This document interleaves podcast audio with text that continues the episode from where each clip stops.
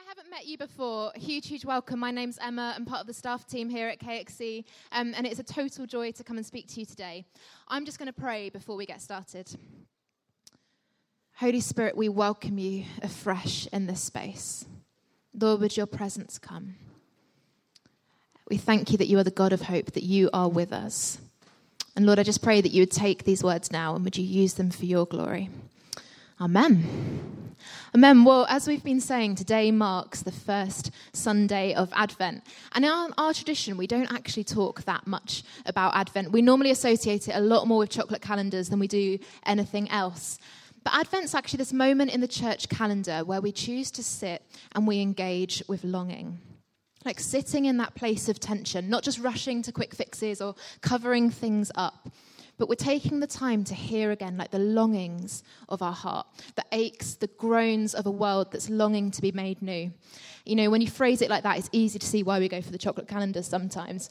Um, and yet, as Christians, we don't sit in longing with despair, we sit in longing with incredible hope. And the reason we can sit in longing with hope is because of the story that we're a part of. Anna Mason, a few weeks ago, she reminded us of this incredible story of God. It's the message that has the power to restore light where there's only been darkness, like to silence fear, to transform lives. It's the story of a God who just doesn't stand at a distance and throws a few helpful comments down from heaven, but he runs towards humanity, gets into the pain, into the hurt of where we're at, and he dies, he rises again, he conquers death. And this is the message that's been setting people free ever since. It's the gospel message that's been overcoming fear, tearing apart injustice, revolutionizing cities, and teaching the voiceless how to sing again. Like, this is what we're part of. And more than that, this is the story that everyone is invited into. And as I was just praying about today, um, I was just asking, like, Lord, what do you want me to speak on? I just felt like God say to, to name what we've seen grow amongst us as a congregation. Um, and it's this thing of hunger, this thing of hunger for God's presence. And so this talk is, a, is going to be revolving around this theme of hunger, the stuff that's stirring in our worship, this hunger for God's um, power to break out in our city. It's almost like some of us have woken up again to the power of the story that we have. You know, a hunger for God, it's always going to lead us outwards. There's this um, great st- saying that the Celts had um, back in the first century. And you can tell from this saying that they were a slightly dramatic bunch. Because basically, what happened is when the darkness drew in, when the nighttime came and like the house was totally dark, before they lit that first lamp, what they would say, I love it, they speak out into the darkness and they say, I beg to differ. And then they light the candle and then, or the whole light kind of takes over. I love it, dramatic as ever. Um, but my sense is that as this hunger starts to grow with us as a church, there's going to be an invitation to start saying um, to the darkness, I beg to differ, to start lighting lamps in this city again. You know, and it is the call of the church throughout the ages to do just that. To stand in the midst of brokenness, in the midst of pain, in the midst of confusion, to stand right in the heart of a city and say, I beg to differ. Not because we have it all together, not in our own strength, not through some incredible kind of polished events, but because our longing for God is greater than anything else. Like a hunger for God's presence is more than anything else, and so we're willing to step out. And if you're anything like me, like you want to see this stuff happen, I am all in, like hand me the matches, I am there. But then Monday morning arrives, you know, this is my confession. The netflix christmas films get you. You're watching them back to back and you're kind of sitting there saying like how do i take this incredible theology of a god who's at work in our city? How do i take the hunger that's stirring within me and how do i make it real? How do we do this? How do we live lives that respond to hunger? I love what Eugene Peterson says on this. He says, The only opportunity you will ever have to live by faith is in the circumstances you are provided in this very day this house you live in, the family you find yourself in, the job that you're in.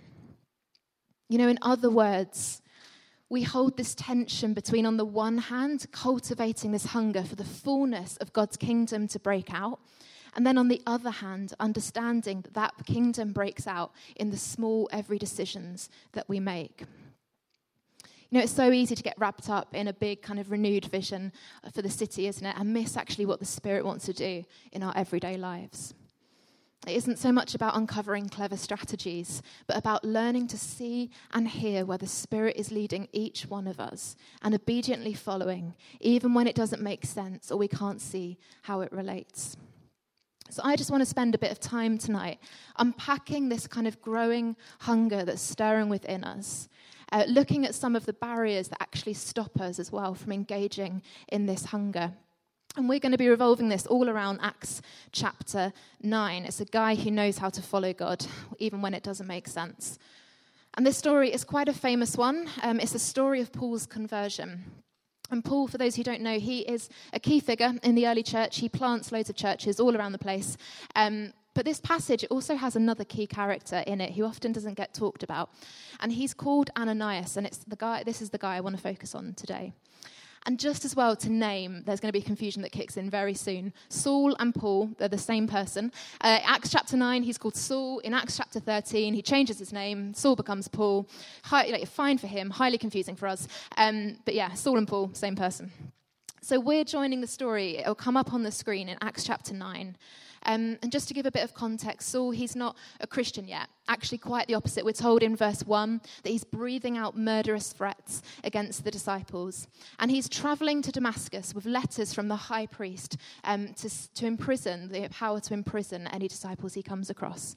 And he's traveling to Damascus. He's on his way with his friends with these letters. And all of a sudden, Jesus appears to him um, a flash of like light comes from heaven. He falls to the ground. He's blinded, and all of a sudden he realizes that this Jesus isn't just a heretical teacher. He's actually King of Kings and Lord of Lords. So he's blinded, and he's basically led by his friends to a house in Damascus, and there he just waits for three days without food, without water. And we're going to join uh, in verse 10. Okay. So Acts chapter 9, verse 10. In Damascus, there was a disciple named Ananias. The Lord called him in a vision Ananias. Yes, Lord, he answered.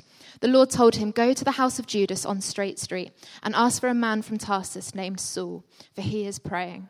In a vision, he has seen a man named Ananias come and place his hands on him to restore his sight. Lord Ananias answered, I have heard many reports about this man and all the harm he has done to your saints in Jerusalem. And he has come here with authority from the chief priest to arrest all who call on your name. This page turn didn't go well either in the morning service. Seamless. Okay. Um, but the Lord said to Ananias, Go. This is the man, my chosen instrument, to carry my name before the Gentiles and their kings and show the people of Israel. Oh, sorry, and before the people of Israel. I'll show him how much he must suffer for my name. Then Ananias went to the house and entered it. Placing his hands on Saul, he said, Brother Saul, the Lord Jesus, who appeared to you on the road as you were coming here, has sent me so that you may see again and be filled with the Holy Spirit. Immediately, something like scales fell from Saul's eyes, and he could see again. He got up, he was baptized, and after taking some food, he regained his strength. You know, Saul spent several days with the disciples in Damascus. At once, he began to preach in the synagogues that Jesus is the Son of God. It's an incredible story, isn't it? And the ripple effects reach us here today. We're here because of Paul's conversion, but we're also here because of Ananias' obedience. His obedience to follow the whispers of God in everyday life. He was just a normal guy loving Jesus, getting on with life, and yet he'd managed to cultivate a life that meant when God asked him to do the seemingly impossible, he responded with yes. And my sense is that probably most of us here haven't had a direct vision from God. Like I know I haven't had one yet. And yet, following Jesus is learning to live this life of radical obedience. This is what it means to cultivate hunger in our life. And it will look different for each one of us. You know, for some of us, it will be stepping out in faith um, on a word that we've heard from God. For others of us, it will be sharing our faith um, every day, you know, to family members, to colleagues. For others of us, it will be choosing to lead with forgiveness, to stand up against an injustice that we see. Like, whatever it looks like for you, learning to light the candle in the midst of darkness will take courage. And my sense is that what God wants um, to meet us in today is some of the things that hold us back, that act as barriers to taking that stand. You know, the thing that in our uh, the things in our lives that act as barriers from striking that match. And so there's just two barriers that we see in Acts chapter 9 that we see Ananias overcome that I want to draw out. And the first is this need for certainty. And the second is this tension that we see play out between Ananias' story and God's story. So, firstly, Ananias has this ability to choose faith over certainty. Um, I love God's instructions to Ananias in verse 11. Like he's told to go to a specific house uh, on a specific street. I knew I'd struggle to say specific. A specific house, specific street to a specific man. And yet that's pretty much all he's told. Incredible amount of detail, and yet he's actually not shown any of the bigger picture. And I love Ananias' response to God in this moment. In verse 13, he says, Lord, I've heard many reports about this man and all the harm he's done to your saints in Jerusalem. Basically, in other words, like, God, are you sure? It's not like Paul's, you know, sitting on the fence about you. I just need to take him out for coffee, have a theological chat with him, and, you know, he'll just kind of give his life there and then. Like, actually, quite the opposite. He is breathing out murderous threats against the disciples, and you want me to go to him. Are you, are you sure, God? And this is where the rubber hits the road, right? Because God's response to Ananias, it doesn't give him certainty that he's going to be okay. Like, none of this makes any sense at this point in time. And yet, Ananias' faith in God is higher than his need for certainty in his life. And that's the combination that enables the kingdom of God to break out. And for me, this is probably one of the strongest tensions that I feel in my life. Like, uncertainty for me is the enemy. Like, awful. I want to plan, I want to know things.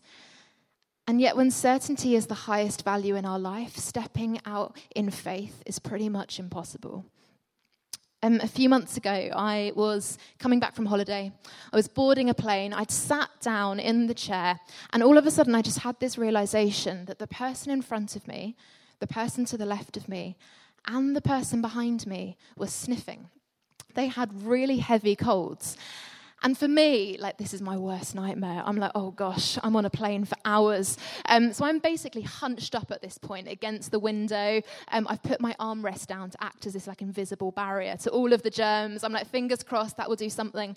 And then all of a sudden, this announcement comes out over the tannoys. The air hostess has got up and she basically makes this announcement and says, Ladies and gentlemen, huge apologies, but a man has arrived late to the gate.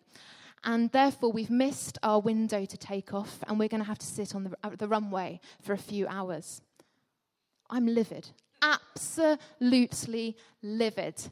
I'm someone who arrives four hours early for a flight in order not to be the person who thinks you can get through security in 10 minutes. It's impossible. And I know by the smiling faces, there's some of you who thinks that's possible. It is not. I am like a firm believer in arriving in plenty of time.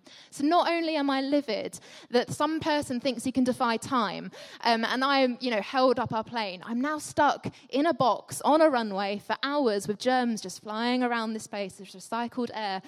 Um, and so I'm basically, it sounds funny, I'm actually getting myself really, really worked up. I'm getting more and more anxious. I'm like, come on, come on, I've got no control over this. I'm stewing on it. And then we take off. All of this stuff going around in my head, I'm like actually feeling quite anxious. So I just grab a book that's in front of me, just idly trying to distract myself. I flick through the pages, and my eyes fall to the bottom of the page, and this is what I read. The historian of Alcoholics Anonymous titled his work Not God because the most important hurdle for an addicted person is to acknowledge deep in their soul not being God. First of all, we had to quit playing God, concluded the founders of AA, and then allow God Himself to play God in the addict's life, which involves daily, even moment by moment surrender. I don't know if you've ever had those moments where all of a sudden, like the thing that you've been wrestling with for years becomes really obvious. But for me, in this paragraph, like just reading that on the plane, I knew that that truth needed to apply to me. I was sitting there, anxiety ridden, exhausted from things completely out of my control. And in that moment, I just felt the Holy Spirit say to me, just really gently, Emma, like the way out of uncertainty, it isn't to discover certainty, it's to learn to surrender.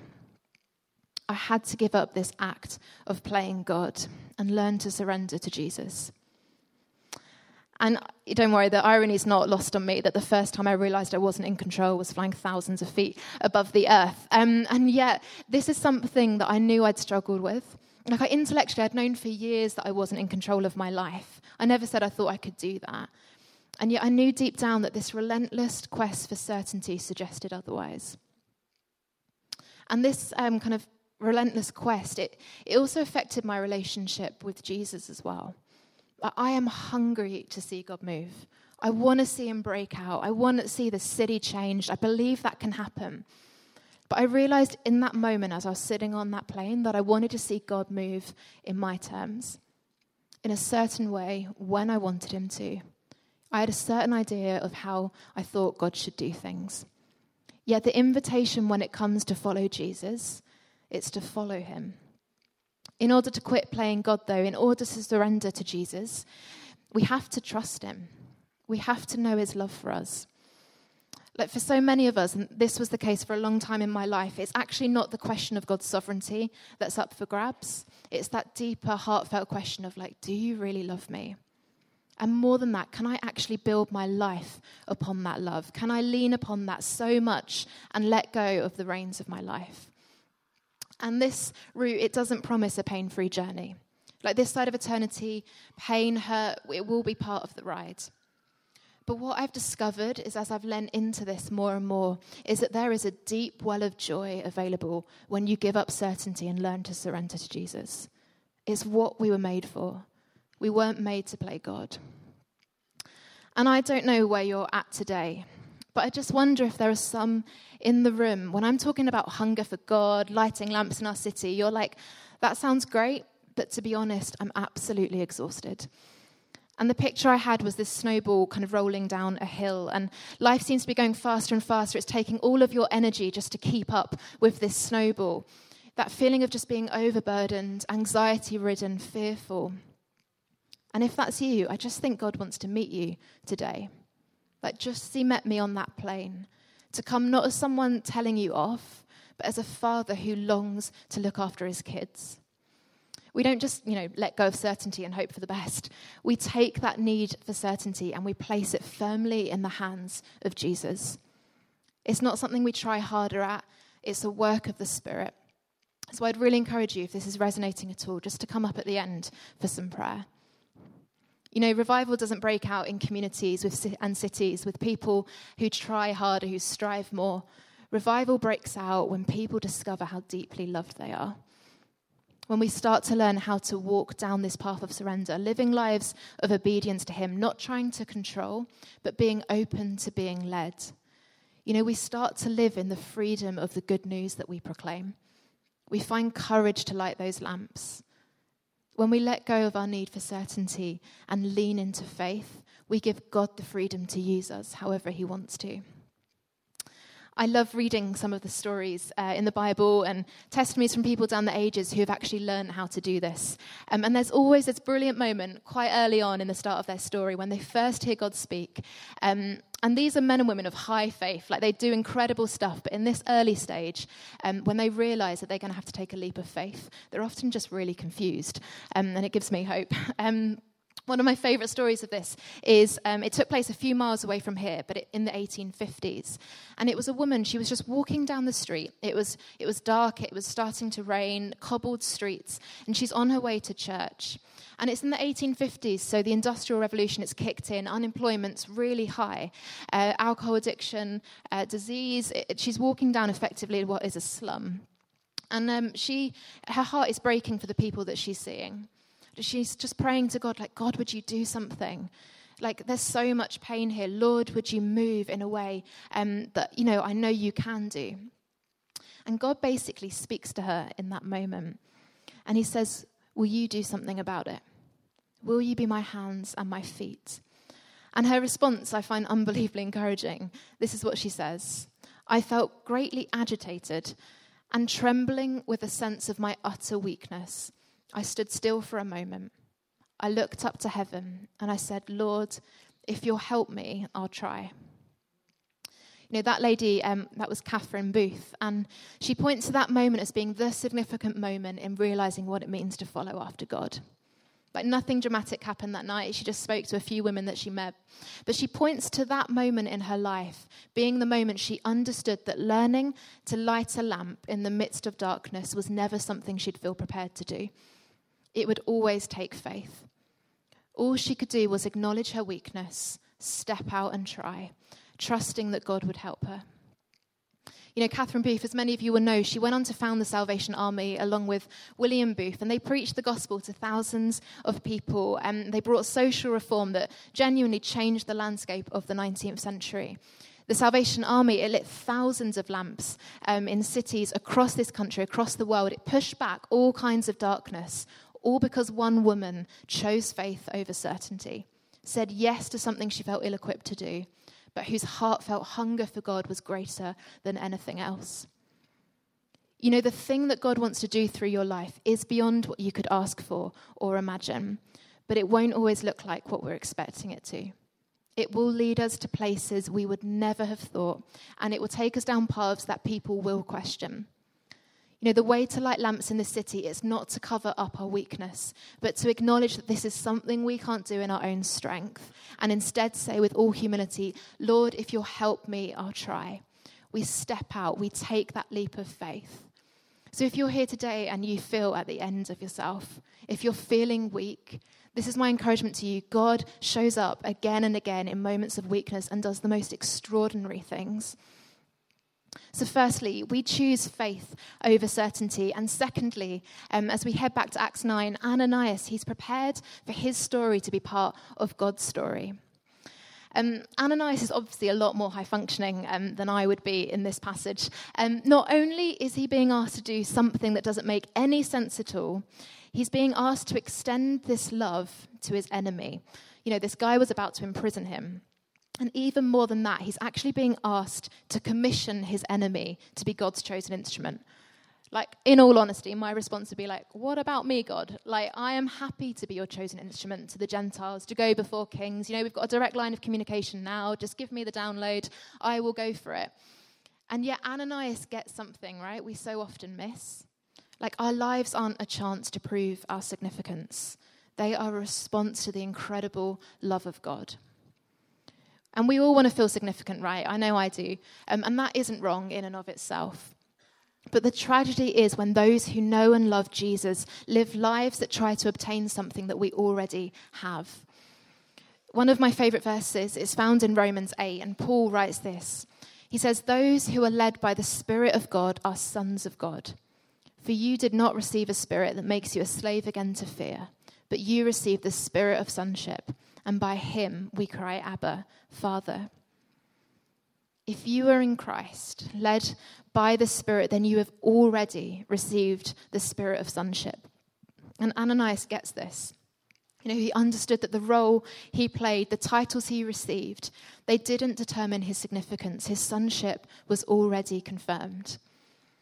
And it's a life lived in this kind of freedom that turns the world upside down. Like when we're content for our story to be part of God's bigger story. Um, at the start of the year, my, my granny passed away, and she, she was very old. She was in her mid 90s. Um, and we're a really small family. So when it came to the funeral, I was expecting it to be just a few people, be like our family, some close friends, um, a handful of people. But as I walked into that church that day, like I looked up, and just in front of me, there was hundreds of people there. And I was just like, who on earth are you all? I don't recognize any of you. And I, we basically sat at the front, and the whole way through the service, I was just kind of like sneaking looks behind me, just like, who, who are you? Um, and afterwards, we went out, we had some food, and these people kept on coming up to me, and basically, they all had the same story to share. I remember one woman, um, she must have been in her mid 60s. She came up to me, she grasped both of my hands, she looked me in the eyes, and she just said, like, you won't know who I am. But your granny prayed for my mum for 20 years every day until she became a Christian. And after that, our whole family, one by one, gave our lives to the Lord. And that was just one of like many stories that I heard that day of people I've never met. Um, but my granny had like just decided to pray. She'd prayed for decades. She'd made the decision a long time ago to give up some part of her morning to be part of a bigger story you know, just feeble, faltering prayers, but she believed that they could do the impossible. And, you know, she never got to see the impact really of uh, those that the prayers had. But she had lit a lamp in so many families' lives because she decided to choose to be part of a bigger story. You know, we might never see the impact that our daily obedience has. But when we allow our stories to be part of God's story, kingdom life breaks out. Um, I don't know if anyone knows a guy called Robert Bruce, but he was a missionary in Iran in the 19th century. Um, and he really got something of this. He wrote a letter back to his family in Scotland, and he was telling them about what was happening. He basically, God spoke to him. He said, Go to Iran. So he just went. And uh, it was in the midst of a cholera epidemic, there was a famine. Um, and so he basically just set up a medical station, cared for people, and tried to tell people as much as possible about Jesus. But he was seeing nothing happening, he saw no fruit. But he decided that God had spoken, so he was going to faithfully persist. And this is what he writes to his family I am not reaping the harvest. I scarcely claim to be sowing the seeds.